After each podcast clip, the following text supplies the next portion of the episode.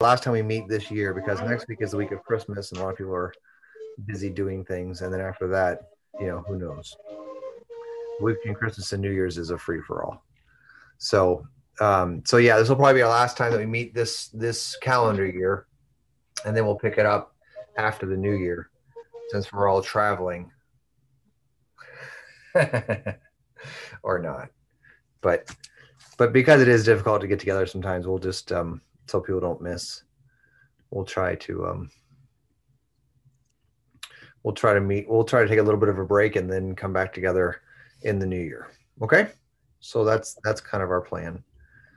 Um, also, for those of you who hang out with us on Sunday mornings, there is not Bible class this coming Sunday at our church because we're having the kids' uh, Christmas program. So there won't be Bible class online this Sunday because I'm not teaching this Sunday. So, um, yeah, I'm not happy about that. I miss, I will miss teaching and miss seeing you all on Sunday morning, but we got to have the kids' Christmas program. So that's that. So, yeah, a lot of no class announcements. That's not fun.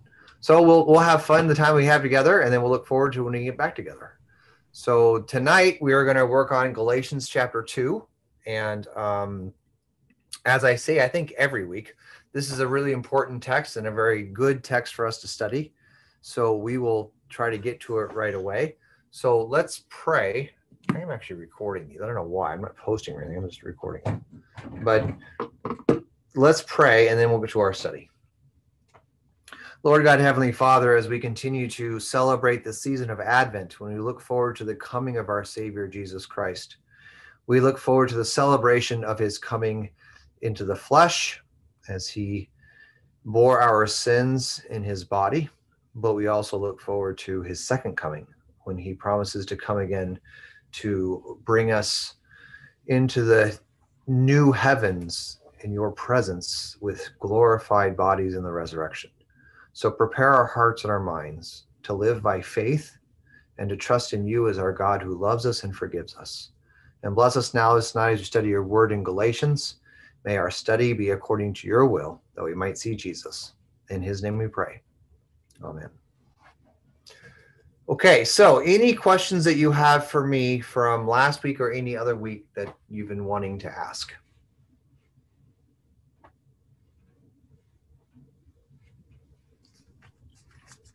Can you give a quick refresher on what scripture interprets scripture means? Yeah, good. So, one of the premises of how to read the Bible is that scripture interprets scripture.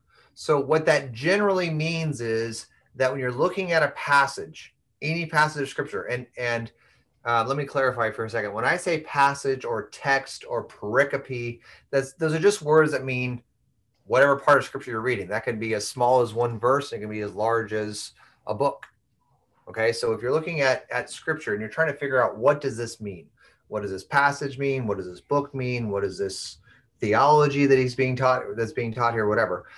When when we say that scripture interprets scripture, what that means is the first place you look to interpret that passage is other scripture passages that would apply to that same topic or that same idea or even restate the same theme. So, um, in a very real way, if you're reading Paul and Paul says something like tonight, we're going to talk a lot about law and gospel. So when you say, well, what does Paul mean by law? Uh, when we say scripture interprets scripture, what we would say is the first thing you want to do is read other Paul texts, other letters of Paul, and see what Paul says about law and then you kind of want to read other new testament books and see what do they say about law. And then you want to see how do the new testament books use the old testament idea of law and seeing it as it's fulfilled in christ. And so that's where you would go for your interpretive uh, matrix or the field of interpretation is in the other books of scripture themselves. Okay? And that would give you your best idea for how scripture helps you interpret itself. And then after you get all that under your belt you might look around at other you know non-biblical literature and say well uh, maybe church fathers have looked at it this way. Maybe um, this word might might have a role in non-biblical greek literature that we could look at or hebrew literature or something like that. So those things help us to understand historical use of words historical settings but the main way to interpret scripture is to read the bible and to find other places in the scriptures that explain the passage to you in the scriptures themselves. Okay and is that principle come from scripture? Like the only thing i can think of is they search the scriptures and like is there like you know can you look and read the bible and have that principle emerge? Yeah so so one of the very good question excellent question. And it you know if, if that's our principle that scripture teaches how to read scripture then you think the principle itself should be in scripture. Right.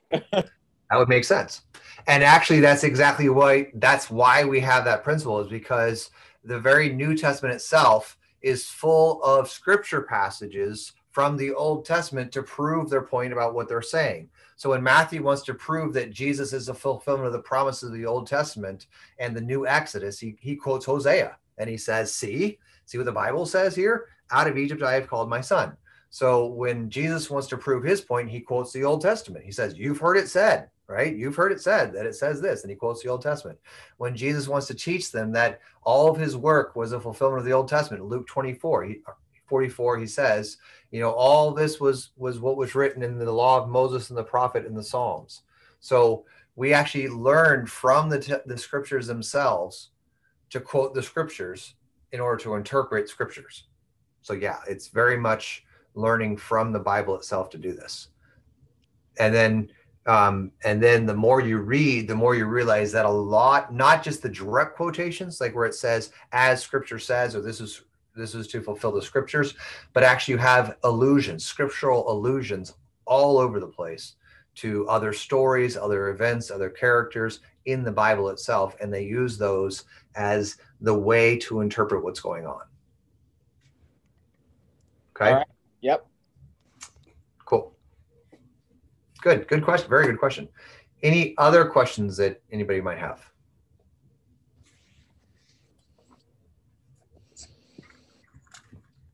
Jeremy is saying the other thing that's interesting is that some scriptural citations in the New Testament are from Greek Septuagint. The Bible also affirms, yeah, that you can you can quote um, you can quote translated scripture too, which is fun.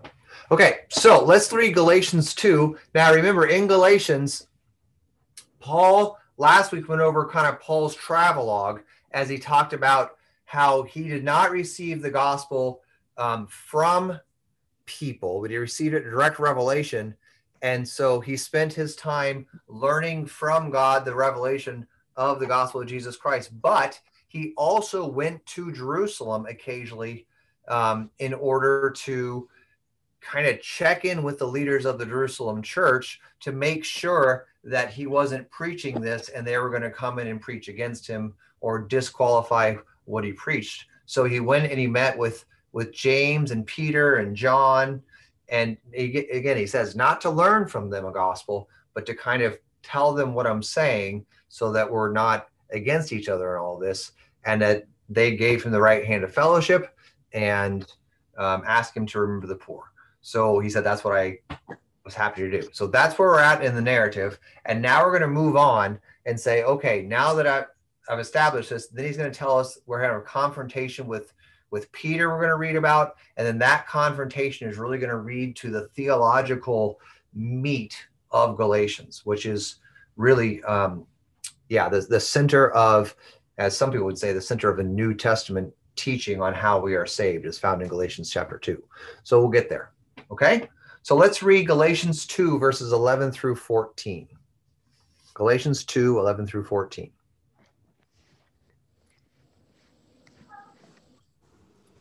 But when Cephas came to Antioch, I opposed him to his face because he stood condemned. For before certain men came from James, he was eating with the Gentiles. But when they came, he drew back and separated himself, fearing the circumcision party. And the rest of the Jews acted hypocritically along with him, so that even Barnabas was led astray by their hypocrisy.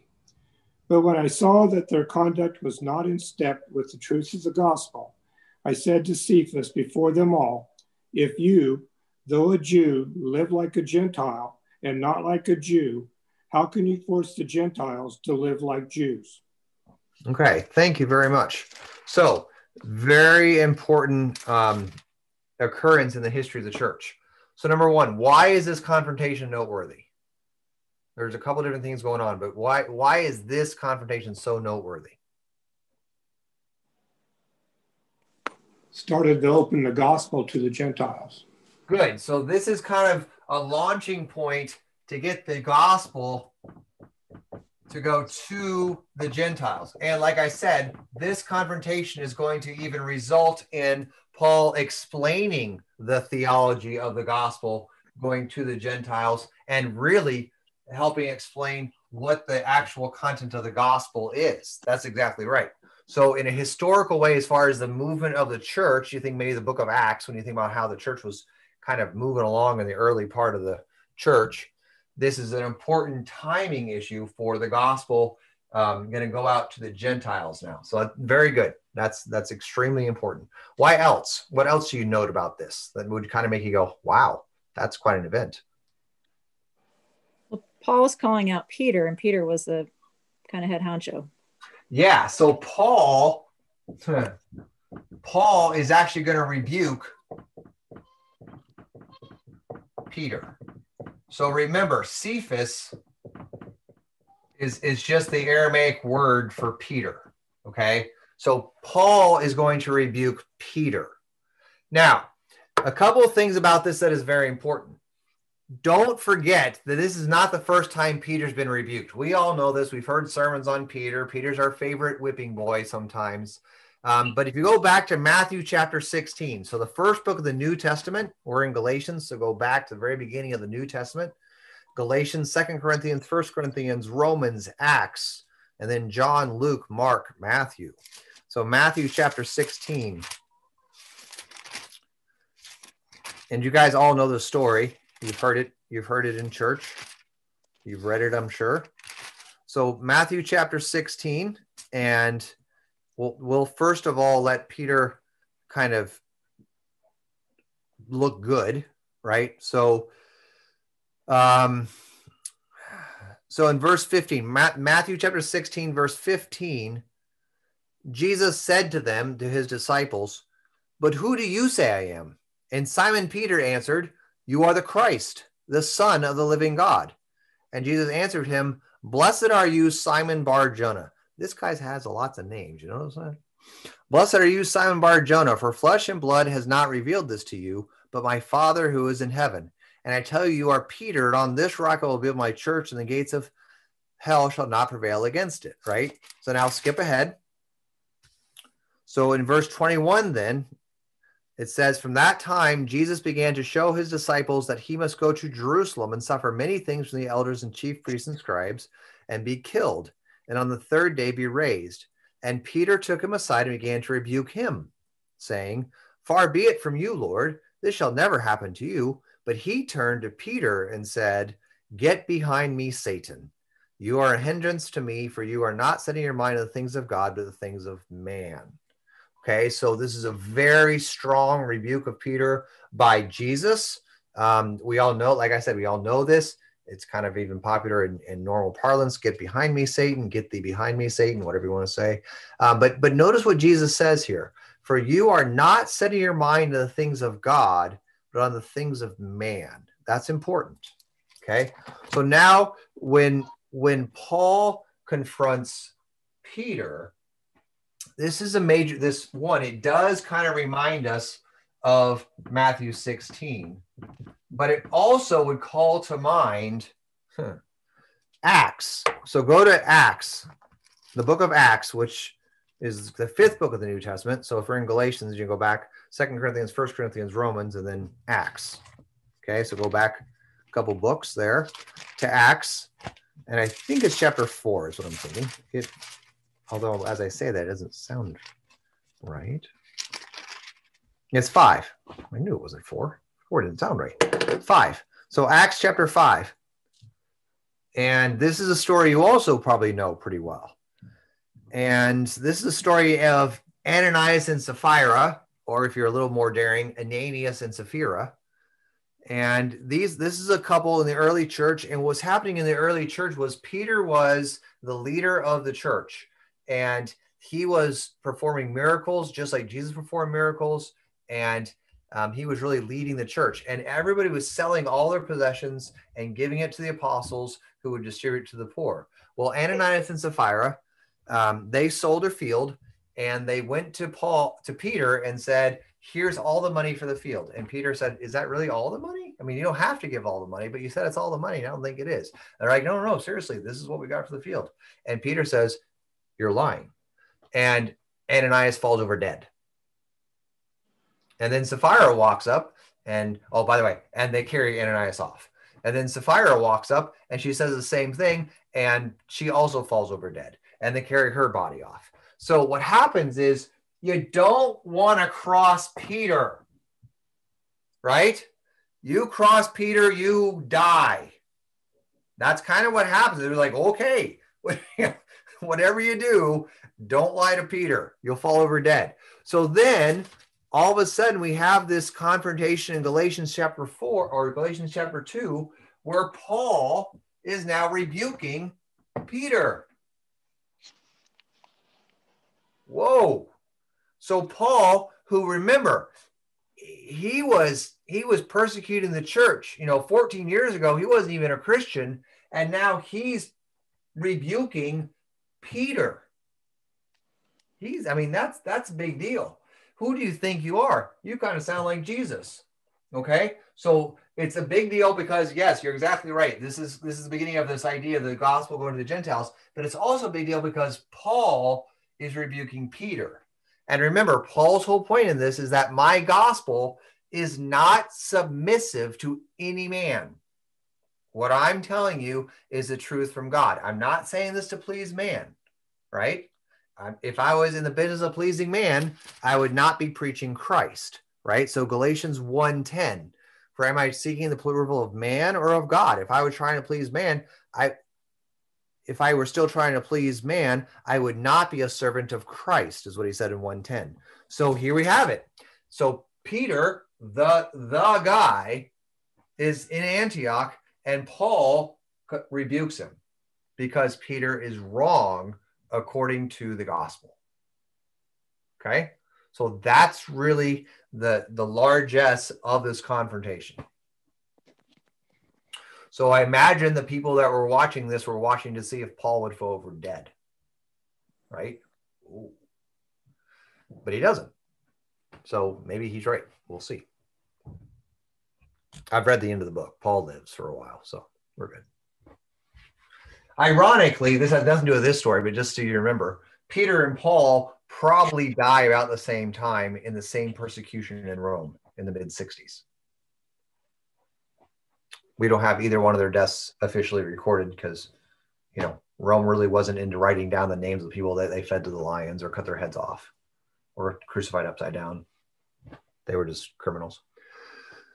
So, yeah, they died in the mid 60s sometimes. All right. So, number two, so, what was the issue? What was the issue of this confrontation?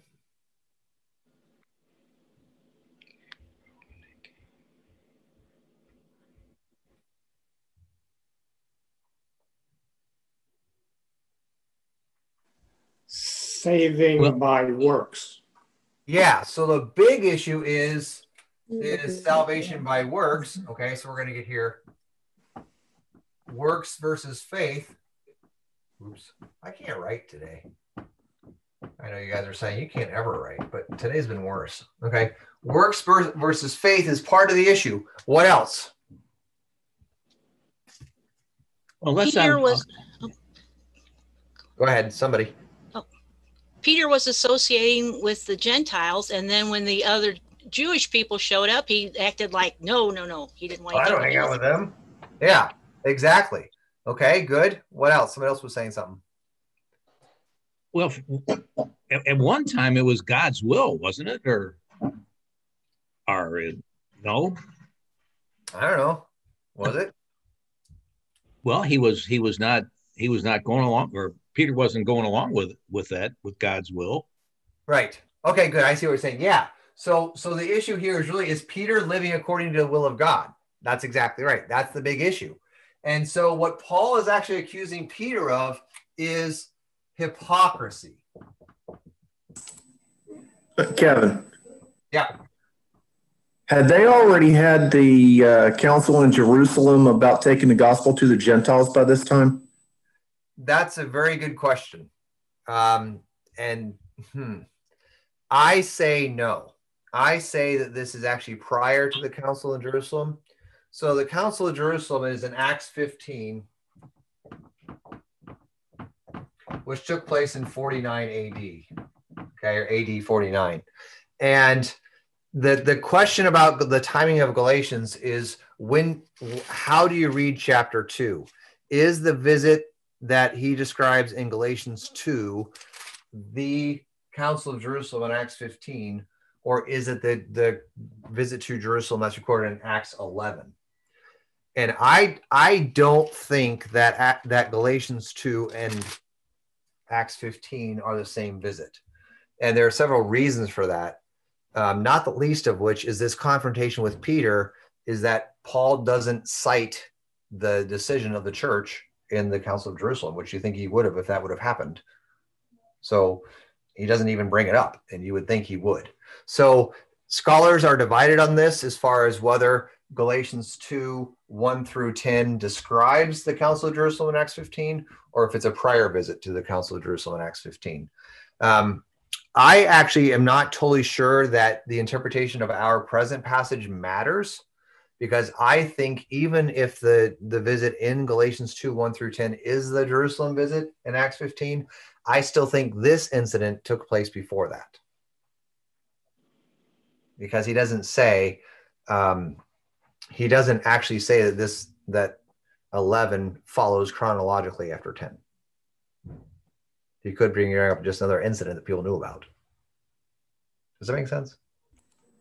Yes, it does. Okay, cool.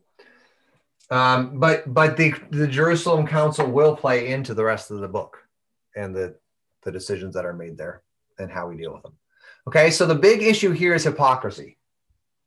And and what I the reason I bring this up is because this goes back to Matthew chapter 16, where Jesus said, Peter, you have in, ma- in mind the thoughts of man and not the thoughts of God.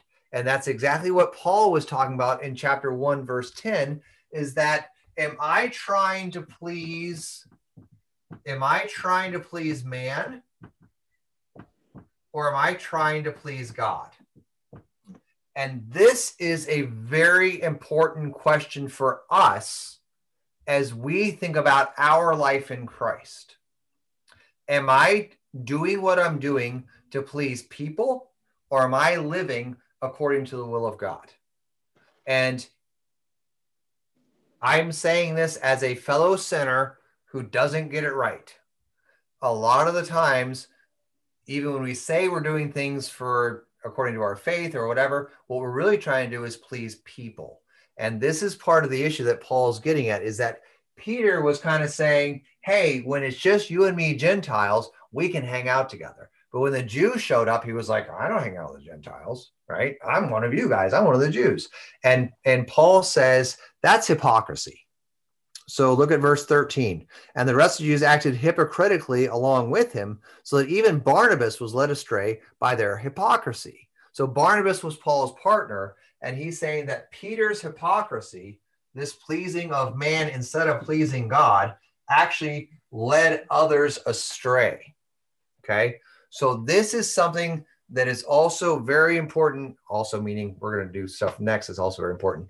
In in Galatians and in, in the scriptures is the the simple question of am I living my life to please God or am I doing things to please man? Am I doing things to make people like me, to get likes and shares and you know thumbs ups on my videos or whatever? Uh, is that what i'm doing? Or am i living my life in a way that when i stand before god i'm living to please him?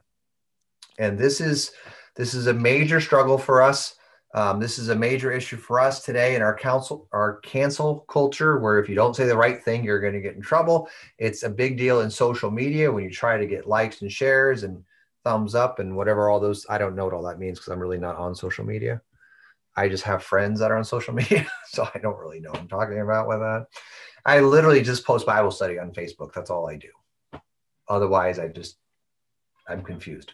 So um, as I as I um the the social media manager for the synod is uh, is in this class, so I got to be careful what I say about social media. But as I have often told him, I'm Yeah, not watch very buddy. good- I'm not very good at being being either social nor using media. So I'm right out of social media. But anyway, I know I know that a lot of our culture really has become oriented around trying to please people. And what Paul says to Peter here is no, uh-uh, no, you don't do that. You don't change who you are based on the people around you. Um, what we really want to be doing is we want to live lives that are pleasing in God's sight. And when we do that, it, it'll actually end up working out way better. And I know that sounds strange, but here's the thing God's will, good. People's will, eh, not so much. Right? I mean, just think this through logically. God loves you. He loves you with an eternal love that will never change. He loved you so much that he sent his son to die for you, to forgive all of your sins, and to rescue you out of hell so you can spend eternity with him in heaven. That's good. And therefore, his will for you is probably also going to be very, very good.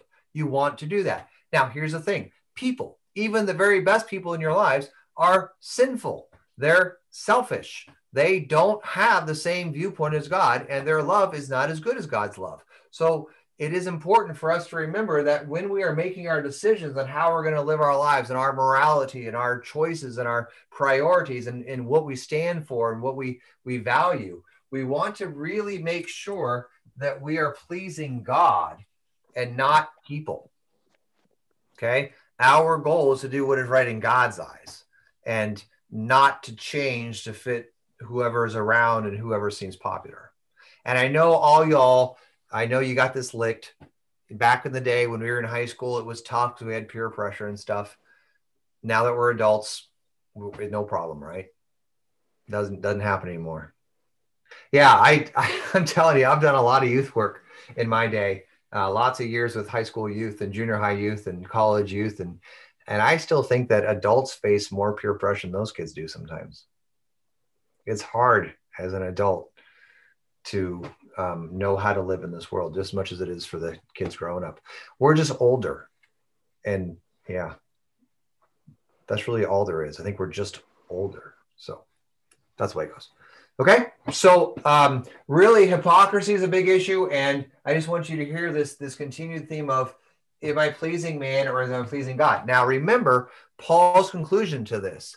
If you are living to please man, that's one thing. And if you're living to please God, that's another. If you're living to please man, you will not be a servant of Christ.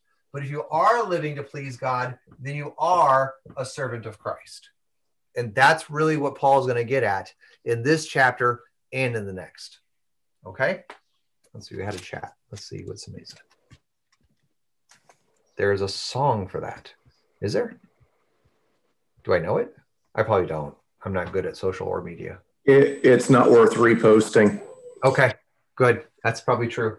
I don't know. All right. Any questions on that? Anybody? Kevin, I have a question. Yes. Go ahead. I, I have I have one, Kevin. Go ahead. It's it's not directly to the point you're making here, but it's kind of around that. Um, I know in Acts, Peter had a vision about what was acceptable for him to eat with the Gentiles. So I know he was starting to associate with them at one time. And I, yeah, we were kind of talking about that when we were studying Acts. Mhm. So his, I'm trying in my mind to figure out the chronology of when Peter's vision might have occurred and this confrontation might have occurred because obviously the Jews have not accepted the fact that perhaps the Gentiles really are supposed to be part of the fold as well. And maybe this is still an issue that's feeding into the hypocrisy. Yeah, that's exactly I don't know if I'm on the right track or not. You that's what's running absolutely are. my mind. You're I'm trying to figure out You're 100% on the right track. That's 100% the right answer, the right question. And and the the way that I put it together with Acts is that I think I think this episode is after his encounter with with the the vision in Acts 10 and then his encounter with Cornelius at the end of Acts 10 so that when he's with the Gentiles he understands that they are Christians and he's fine with that but he hasn't quite gotten the fullness of the gospel yet so he still thinks that Jews still have to live according to ceremonial laws and he's not quite ready to just jettison his Jewish way of life for the gospel yet. So I think that's one of the reasons I I actually do believe that this this issue with Peter and Paul is before the Jerusalem Council, but after Peter's vision in Acts chapter 10. Because I think Peter theologically knows the Gentiles can be saved, but I don't think he quite understands what that means for the Jews yet. And that's what P- Paul is going so to explain. That gave Paul Go ahead. Right, and that gave Paul a basis to stand on to to actually call Peter out on the issue because That's it had already been discussed and basically approved by the the group. So Well, it hasn't been this yet. okay, thank It's you. been this, but not that. Okay. So it's going to be approved by the group, but it's but But in principle, it yeah, in principle, it has been. That's exactly right. So what's going to happen is in the next verse, in Acts in two fifteen, Paul is going to say, Peter, seriously, think this through. We Jews are saved by faith just like the Gentiles. So if they're not under the law, then even Jews are not under the law. And that is going to blow everyone's mind, right? That is just going to freak everyone out. Um, and that's why chapter three is going to explain how um, Abraham himself was actually saved by grace and not by the law. So that's that's exact. You're exactly right. That's exactly what's going on here.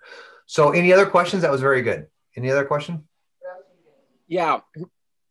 For Brian, was the song Jesus Freak? No. Oh, sorry. Okay.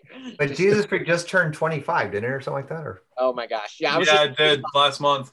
yeah, yeah, I was just thinking about peer pressure songs. Like, what will people think when they hear my? Then I'm a Jesus Freak. Yeah. See, Yeah, what do they do? They exactly. find out it's true. Yeah.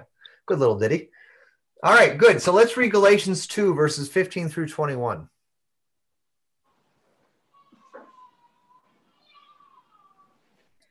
We ourselves are Jews by birth and not Gentile sinners. Yet we know that a person is not justified by works of the law, but through faith in Jesus Christ. So we also have believed in Christ Jesus in order to be justified by faith in Christ and not by works of the law, because that by works of the law, no one will be justified. The original Tang Tungler. Yeah, no kidding. How far? Um, to the end of the chapter. But if, in our endeavor to be justified in Christ, we too were found to be sinners, is Christ then a servant of sin? Certainly not. For if I rebuild what I tore down, I prove myself to be a transgressor. For through the law I died to the law, so that I might live to God. I have been crucified with Christ. It is no longer I who live, but Christ who lives in me, and the life I now live in the faith I live, in the flesh I live by faith in the Son of God, who loved me and gave himself for me. I do not nullify the grace of God, for if righteousness were through the law, then Christ died for no purpose. Okay, thank you very much. Um, like I said, this is, in a lot of people's estimation, this is the core um, passage of the Bible. This is um, where you want to look to understand how we are saved. So, um, very important passage, very, very important text. Um, one of my favorite theologians, and he's a Paul, he has his PhD is in Paul, Paul's works, and he said Galatians 2:20 is the best Bible verse. So I have it on good authority that Galatians 2:20 is the best Bible verse. Um, it happens to be my favorite verse, but a smart person told me I was right, so we'll go with that. But um, just very important text here. Talk about how we are justified. It talks about faith versus works. It talks about all those kind of things. Jew and Gentiles is all in here. So we're gonna spend some time just looking at this and and making sure we get it. So please ask questions as we go along. Make sure we get this right. So number one, who is the we? It starts off in verse 15. We ourselves. Who is that? Apostles. It's the apostles, and specifically which apostles? Paul and Peter. Yes, specifically Paul and Peter, right? And he's going to look at Peter and say, "Now, now, now, wait a minute.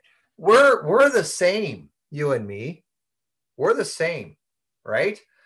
We are Jews by birth. So they're both born as they could trace their lineage to Abraham. Okay? So they're both they can both trace their lineage to Abraham. They said we're not we're not Gentiles, okay? So they're not Gentiles. And Gentile sinners even, right? So we're not Gentile sinners. We can trace our lineage back to Abraham. So yay us. But he says, but we know that a person is not justified by works of the law, but through faith in Christ Jesus. So, or in Jesus Christ. So, what he's saying is, even those who can trace their lineage to Abraham, that does not save them, nor does obeying the law of Moses. That does not save them. If you are a Jew, you are saved because of the death and resurrection of Jesus Christ and faith in that as your savior. That's what saves you. If you are a Jew like Peter and Paul and can trace your lineage to Abraham and you've observed the law of Moses your whole life, well, guess what? None of that saves you. This is what saves you. And then what he's going to say is, and here's the thing that's true also for Gentile sinners. It doesn't matter who you are, this is what saves you. It is the death and resurrection of Jesus. That's what saves you. Faith in Jesus Christ is what saves. Okay. So this is the clear teaching of Galatians chapter 2 is that Paul's saying to Peter, you know what? We could go boast with all the Jews about how much we've kept the Jewish law. We could boast about our lineage to Abraham. We could boast about all that. But before God, that doesn't matter at all. The only thing that matters is faith in Jesus Christ. And we can look at those Gentile sinners. We can say, well, you guys are outside of Abraham's line. You're not keeping the law of Moses. You're sinners. Well, guess what? Faith in Jesus Christ is all that matters for them, too. That's it. Kevin? Yep. So, Paul basically, by the grace of God, changes the theology of the church. Um, or broadens its base. He teaches the fullness of it. Okay. So, like like we learned went through Ephesians, what he says is this mystery has always been there. It's always been in the text. It just wasn't fully understood until we actually saw it happen in front of our eyes. Right? It was there, and when you go back and read the Old Testament, it's there. This God is God constantly says, "I'm your God, and my relationship with you is defined by my unfailing love for you." Now, trust me in this, right? So that's faith in God's love, but we didn't know what that love looked like until Jesus actually came and died and rose on, you know, for us. That's when it, and so Paul says this mystery. So what we're going to learn is that Abraham, Abraham himself was saved by that. Moses was saved by the death and resurrection of Jesus. It's not new, it's just now full and we understand it. So when people go back and they think Abraham was saved because he obeyed the law, or Moses was saved because of his law, or the Jews are saved because of the, what the, the law of Moses, they're missing the point of the Old Testament, which should point to the death and resurrection of Jesus as the fulfillment of all of God's promises. Basically, Paul's life is a testimony to that. Yes, it absolutely is. He's a physical example of this which is very similar to the way the Old Testament is written, is that the characters in the Old Testament are actually physical examples of teachings, not just the words, but sometimes even their very lives and their actions, like the prophet Hosea or Jeremiah, um, even Samson to some degrees. Okay. Thank. Yep. So number four, how does this passage teach the doctrine on which the church stands or falls? what is the what is the doctrine on which the church stands and falls? Yeah. Crux sola est nostra theologia. What's that? Crux sola est nostra theologia. Yeah, I like that. I figured you would.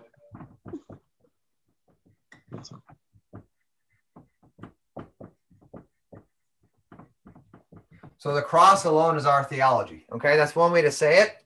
Very good. Okay, that's actually my one of my favorite sayings. The cross alone is our theology. Uh, but we also say that the, the, the doctrine on which the church stands and falls is Justification. By grace through I cannot write today. I'm sorry. Through faith on account of Christ. Or as I say, because of what Christ has done. Okay? So we are justified by grace through faith because of what Christ has done. So justification is a very long way of saying some people say saved, reconciled with God, um, united with God, relationship with God. A lot of these things is what you say for that. But this is the doctrine of the church, and the classical formulation of it is justification by grace through faith for Christ's sake. Okay, so we are saved by God's grace alone, and faith is something that God gives us by his grace. And the object of that faith is in what Christ has done for us. And that is how we are saved. And this is not by works. Okay. So this teaching of justification means that our salvation is something that God does alone. God alone acts for us to be saved. So this is the central teaching of Christianity is that salvation comes to sinners by God's action alone. We don't do anything to earn our salvation. We simply receive it as a benefit because of God's grace and what Christ has done. And the Holy Spirit teaches us through the word to believe that. Okay. And that is the central teaching of Christianity. Any questions or thoughts on that?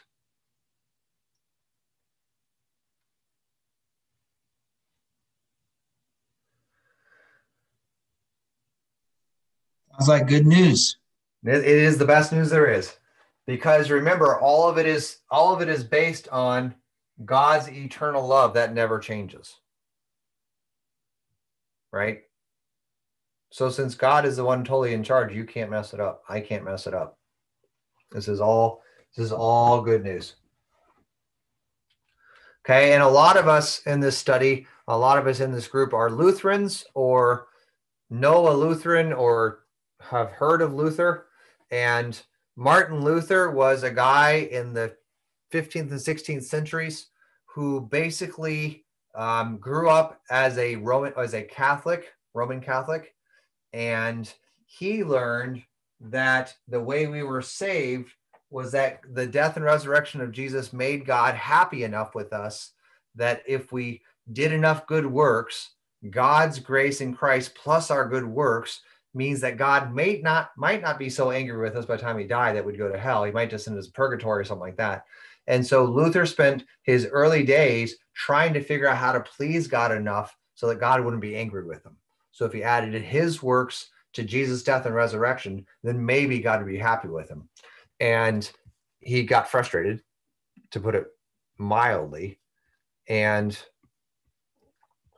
yeah, we'll discuss that a little bit. So he got a little frustrated and he actually got to the point where he said, I hate God because I can't ever live good enough where I believe that God loves me.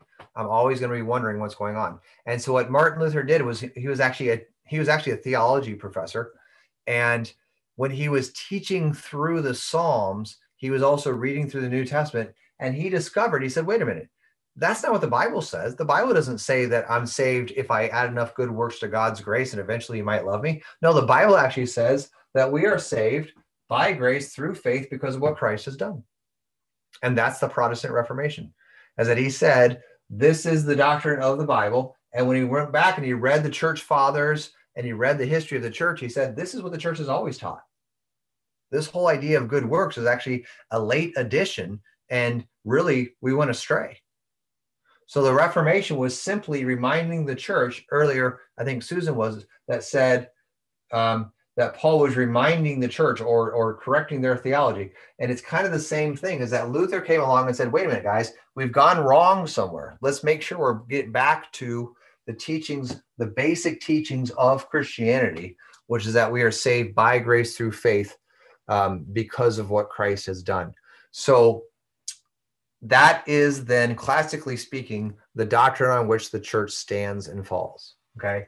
And then one of the ways that we summarize this is the, the cross alone is our theology. So it's all contingent on the cross right? It all happened on the cross. Okay? Questions thoughts comments?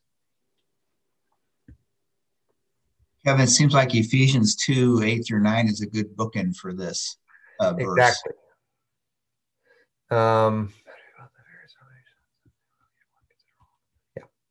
Yeah. So when we studied Ephesians before this, which actually follows this, then Ephesians 2, 8, and 9 is, is one of the places where Paul summarizes this doctrine in slightly different words. Um, but really part of this formulation actually comes from that verse. So 2, 8, and 9 is the verses, and I get you guys know this by heart. It says, um, for for by grace you have been saved through faith. So there you get the by grace and the through faith, right? And this is not of your own doing, it is a gift of God, not the result of work, so no one may boast. And if you look back in verses four and five, you'll you'll get the Christ part of it. So it says, But God, being rich in mercy, because of his great love with which he loved us, even when we were dead in our trespasses, made us alive together with Christ. By grace you have been saved.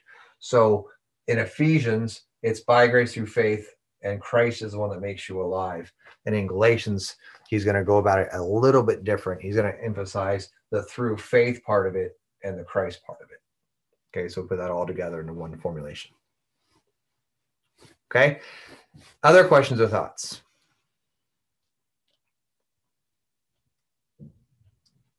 All right, number five.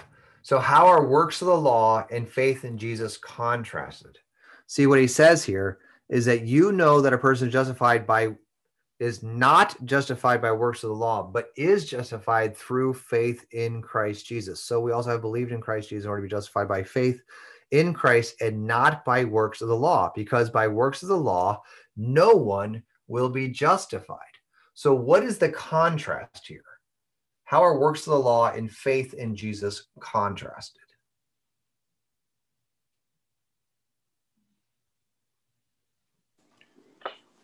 One saves you, the other doesn't, is one way. Uh huh. That's right. Why? And one is uh, one results from the other. In other words, your works result from your faith. Good. Not your faith from your works. Yeah, exactly right. You get it backwards, right? So you don't you don't work in order to believe, and you don't work in order to be saved, but you but you work because you have been saved. That's exactly right. So faith faith precedes works.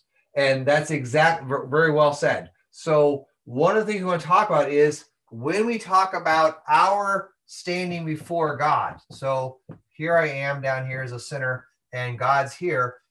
How do I stand before him? If if I am saying, well, look at me and look what I'm doing, I'm going to please God by me and the focus on me, that's the law.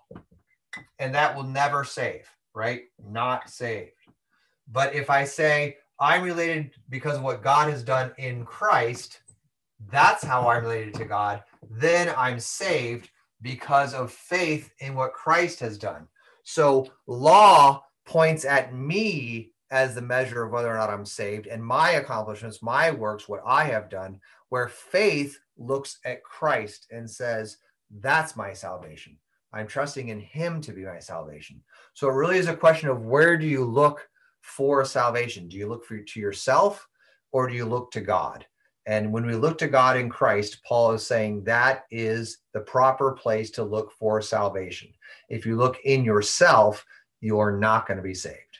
Okay. And this is really the issue then in the in the church, and a couple people have brought this up. Um, yeah, exactly. One is God's work, and one is our work. And so it has kind of been a popular thing to say that there are two main religions in the entire world. There's there's the religion of works and there's religion of grace. Okay, so all religions are either going to teach us that we are saved by doing things to please God, or that we are saved because of God's actions. And the only religion that fully and completely teaches that we are saved by God's actions is Christianity, because the action of God to save is the death and resurrection of Jesus Christ. Now, the issue is in today's church, in America, and in Protestant denominations, everybody would agree with what I just said. Every Protestant denomination is like, yep, that's exactly right. We are saved by grace through faith without works. That's exactly right. Nobody disagree with it. But then you got to look out though, because then as soon as they say it, they'll say, but in order to know you are saved, you've got to do good works. You've got to measure your standing before God by your fruits. Because if you really have faith, you'll have fruit. And then the way to know that you are truly saved or truly have faith is to look at your fruits. And then what, what have they done? Right away, they've said, yeah, that's all nice, but we're still going to look at me to determine whether or not I'm really a child of God. And that's where you got to look out. Look out for preachers and teachers that end up turning it back on you. Okay, because we want to make sure that the, the fullness of the gospel is that you before God is defined only and always through the death and resurrection of Jesus. You don't look at you and your performance. Okay. You always look at God and what he's done in Christ. That's who you are. And this is so important because even when we sin, this is still true. When you sin, when you mess up, when you are just, you know, it's just you can't even admit how bad you've been or, or how awful your thoughts are. You come before God and you don't say, I'm going to clean this up so you'll love me. No, you simply come before God and you you confess your sins. Yeah, absolutely confess, acknowledge your sin, but trust in Christ that God loves you because of what Christ has done for you. You you're not you're not insufficient. You, you don't have to do anything to get better. You are loved and you are forgiven. And that's the good news. And this is the love that empowers us then to live lives of freedom. We're not we're not weighed down by our failures. We're not defined by our insufficiencies. No, we are defined by the love of God in Christ Jesus that says to you that you are a child of God. You are treasured. You are God's eternal prize, and He delights in you. And He's given you to all of these people around you. You, I mean, just think this through. The fact that I can see your little name on my screen right now, that's a blessing. God has given you to this group right here. And never let anyone tear that away from you because whenever we're tempted to look at ourselves for our worth, right? You say, well, what's your self worth? Uh uh No, I don't look here for worth. I look here for worth. Look, look at what God says about you. Look who God says you are. He says you are forgiven. He says you are free. He says you are his child and he delights in you. And he gives you people in your life that agree with him. I mean, this is the amazing thing. Have you ever been loved by somebody who agrees with God about you? I have an amazing, amazing family who loves me the way God loves me.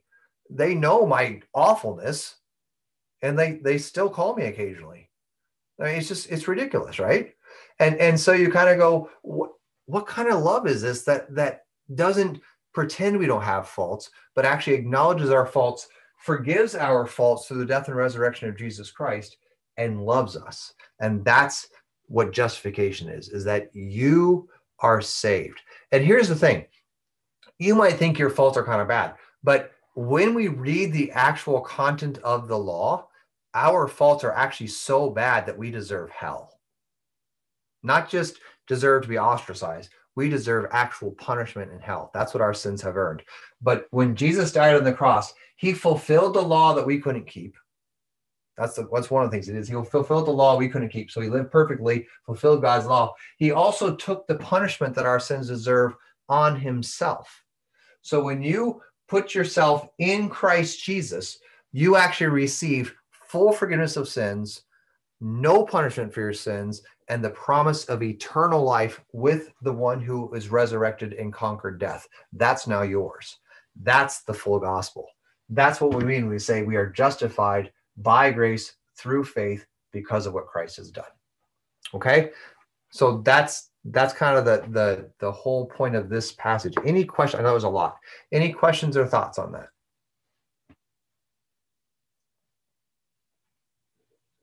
There's a lot of comments on it. Okay. I should read them. Sorry. I'm not I'm not able to do two things at once. Well, my my question is with you talked about the other denominations who would they'd agree with that gospel and then take it away. But they would accuse us of doing the same thing with how we view baptism. So Mhm. how do we work through that with them? Yeah, so so that's exactly right. Is is um the so the accusation is well, you Lutherans say you're all about grace, but then you say, well, you got to be baptized to be saved, you got to have the Lord's Supper, you got to whatever, whatever, whatever, or even you got to believe. But what we would say is that all the ways that we talk about salvation coming to us is are those are the ways that God has promised to give us his grace God has said, I'm going to give you my grace through means to people. And the primary means through which God's grace comes to us is the word. Okay. So God says in Romans chapter 10, faith comes by hearing the word, the word of Christ. And we say, okay, so the, the means of grace is the word. Okay. The very word of God, the, the preaching of the gospel, the teaching of of law and gospel, the proclamation of Christ's death and resurrection. That's how God gives faith. That's how the Holy Spirit works. But then, as you read the scriptures, as, as Tom asked before the class began, um, scripture interprets scripture, we also find out that, that that word and those promises of faith and forgiveness of sins in the Holy Spirit are also present in baptism. Okay. So he says, repent and be baptized every one in the name of Jesus Christ, and you will receive the gift of the Holy Spirit for the forgiveness of your sins. And so we read that this word and the word in baptism is in the name of the Father, Son, and Holy Spirit, as Matthew 28, verse 19. That baptism is actually a way that God acts to save us. It's not that we're acting toward God, but in baptism, God does what he says. When you are baptized, you receive, do you get that? You receive the Holy Spirit, you receive the forgiveness of your sins. It's something God does for you, and it's a means through which that word works faith and forgiveness of sins in your heart. Same thing is true. We hear about it in the Lord's Supper. Okay. So in the Lord's Supper, Jesus says, Take and eat. This is my body given for you. This is my blood shed for you for the forgiveness of your sins. And then Paul says in 1 Corinthians 11, whenever you do this, uh, you proclaim the Lord's death until he comes. And he talks about the reality of receiving the Lord's body and blood for either forgiveness or condemnation. So, what we say is that through these means, the word actually impacts sinners through they bring in the death and resurrection of Christ. And so, these things, whatever ends up with forgiveness of sins or salvation, it's always God's doing it, always. So, um, when you go to church and your pastor for, says your sins are forgiven, that's not your pastor actually enacting it. It's God working through that means to forgive your sins. It's it's the same thing as um, anytime someone preaches the word, it's not the preacher or the teacher that's saving. It's the words that are spoken that God is working through to save. Okay. But remember, all this happens, all this grace and salvation stuff always happens through created means. God always works through his creation to bring these things to his people. And the, the best example for that is this God's word is actually, he used humans and writing and pages and words to get his word to us. So that's what we believe about the means of grace as well, is that God continues to work through the church to deliver that, that free salvation to us. Okay.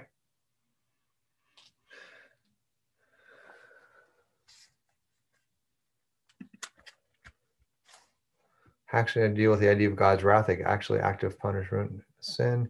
We reckon the wrath is all spent on Christ. Yeah. So um, when it comes to the means, the the wrath of God, we believe that the fullness of the wrath of God was poured out on Christ on behalf of every sinner.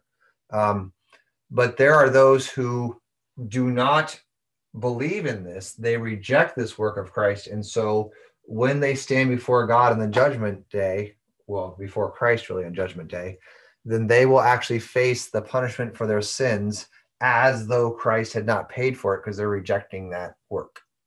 Okay. So the wrath of God um, still exists. And that's really what we mean by people who have faith in Christ and people who are outside of Christ. Um, this is why we want to make sure that we're we're proclaiming Christ, we're teaching Christ, and that uh, people are hearing it because the the benefit of what Christ has accomplished is for all people. We want we want everyone to hear that and, and trust it. Okay. There, there was a question about the wrath of God.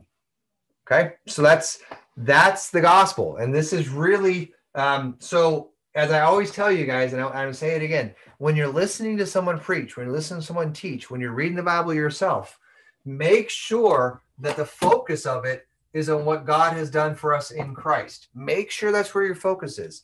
Even as you're reading your personal devotions, don't read the Bible walk away and say, What should I do? No, walk away from the scriptures or, or spend time in the scriptures thinking, What how does this show me, maybe in a new and different way today, what God has done for me in Christ? And what an amazing God we have that He would love such a sinner as me and send his son to die for me. And that's that's the primary thing. Now there might be things in the passage that teach you because of God's grace in Christ live this way. And we talked about that in Ephesians, remember? That because God works, we walk according to his will. But that's the secondary thing. The primary thing is to always be thinking, what has God done for me in Christ, and how does this passage help me understand that? Okay, because that's that's the key. Any quick questions? I know we're a little late, but this has got to hold us off for two weeks or so. So there you go.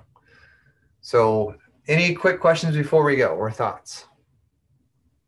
Kevin, I don't know if this is quick, but um, how, and I'm, I want to make it clear, I'm not trying to throw stones at anybody not at all. But how how does how does the natural man receive this news? You know, the person. I'm thinking back to Second Corinthians two fourteen of the natural man. You know, how how do they? You know, we see this as such wonderful news and such. Oh, thank you, Lord Jesus. But how does a natural man receive this? Um, the natural man is offended by this. This is the most offensive thing you can say to a human being is that when it comes to your eternal standing before God, you have nothing to do with it.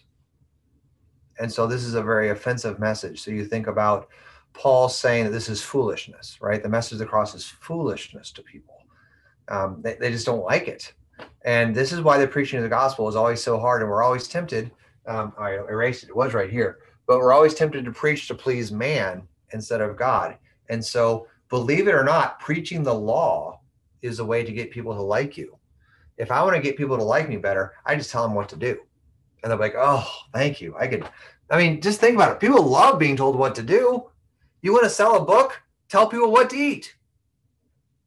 Even if you don't know what you're talking about, just say, you know, I ate nothing but orange peels for six years and I lost weight. They were like, yeah, because you couldn't stand to eat. That was disgusting. They're like, it worked for me. And you, write a book about it. People love to be told what to do. They love it. And Americans, especially, we love to be told that, dude, it's all on you. You are the most important being on the face of the earth. And so humans want to be told that they're standing before a divine being is all contingent on them, because what that means is they're actually the divine being. My eternal reality is all based on me. And we love to hear that. So it's totally offensive to say to somebody, the natural man who's worshiping themselves, to say to them, your eternal reality is based on God alone and what he's done, and you don't really play a role in it. You simply receive it. That's actually offensive. It's good news. It's good news. And those who believe the gospel see the goodness of it. But for the natural man, it's, yeah, it's offensive. Hey, Kevin. Yep. The uh, you've heard this many times, but I've always re- reminds me of when someone says you need to get over yourself. Mm-hmm. You know, and I think that's the problem with so much today is we just we we're so special that we we're our own world. Yeah. Um, we could we could definitely spend the next several hours talking about um, how Western culture has actually oriented around the worship of self and not just in crass ways like yeah those those kids are so obsessed with themselves. No it's actually built into the very fiber of our culture as western society is the definition of reality being my autonomous existence. And and it it really does it drives everything we do. And it's one of the things that we need to constantly repent of as christians is that i am so focused on myself um, that it's very hard for me to actually believe that god is more important than i am that's the hardest thing for me to believe um, I, I have a, a, regular meeting, well, not as regular now because we have this. I don't know if you guys have heard of this, but in St. Louis, we have a pandemic. I don't know if you've heard of this or not, but in at least in St. Louis, we've got a little little issue. I don't know what's going on, but um, I before that I used to work. I used to meet with a, a very good friend of mine who's actually uh, a professor at seminary, and whenever I sit down with him, I always say to him, and I probably told you this before, but I always say to him, this conversation will go a lot better if you just agree with me that I'm God. Right, and he just laughs at me, and I say that's exactly the point. Is that you know we need to remind each other you know, you're wonderful, you're awesome, but you're not actually God. And we need to live our lives really um, rejoicing. This is what I say. I'm so glad that I'm not God because the the real God, honestly, he's a lot better at it than I am. And when you look at what he's done for us in Christ, that's why we rejoice. That's the good news of Christmas. That's the good news of Easter that's the good news of every Sunday going to church and rejoicing that your sins are forgiven and God loves you. And that's that's the good news. Okay? Any other questions before we go? I know we're late. We got to get going. Some people have got stuff they got to get to, stuff they got to get done. So I'll hang out afterwards if somebody wants to ask questions or talk, but let's pray and then we'll go. Let's pray.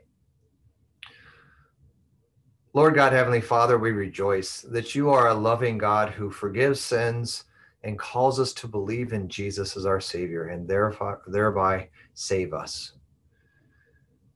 Help us to live lives rejoicing in your love and serving you with everything we are because of your love for us. Let us this night sleep in the peace of forgiveness and the joy of being loved. We pray all this in Jesus' name. Amen. Uh, like I said, we're not going to be able to meet the rest of the year. A lot of people have got busy schedules. So um, we will see all in 2021. Hopefully, by then, the whole little pandemic thing will go away. Uh, but uh, anyway, we'll be here online. So we will see you again in 2021. Uh, really, Merry Christmas to all of you. If you need anything at all while we're not meeting, you can email me, whatever you need, anytime. But uh, thank you so much for everything and hope you guys have a great Christmas and we will see you in 2021. Thanks. Merry, Merry Christmas and blessed New Year. Merry Christmas. Merry, Christmas, everybody. Merry Christmas. Merry Christmas to all. Merry Christmas. Merry Christmas. Thanks, everybody. Merry Christmas. Blessed Advent. Merry Christmas. Thank you. Thank you. Quick question. Yep. Uh,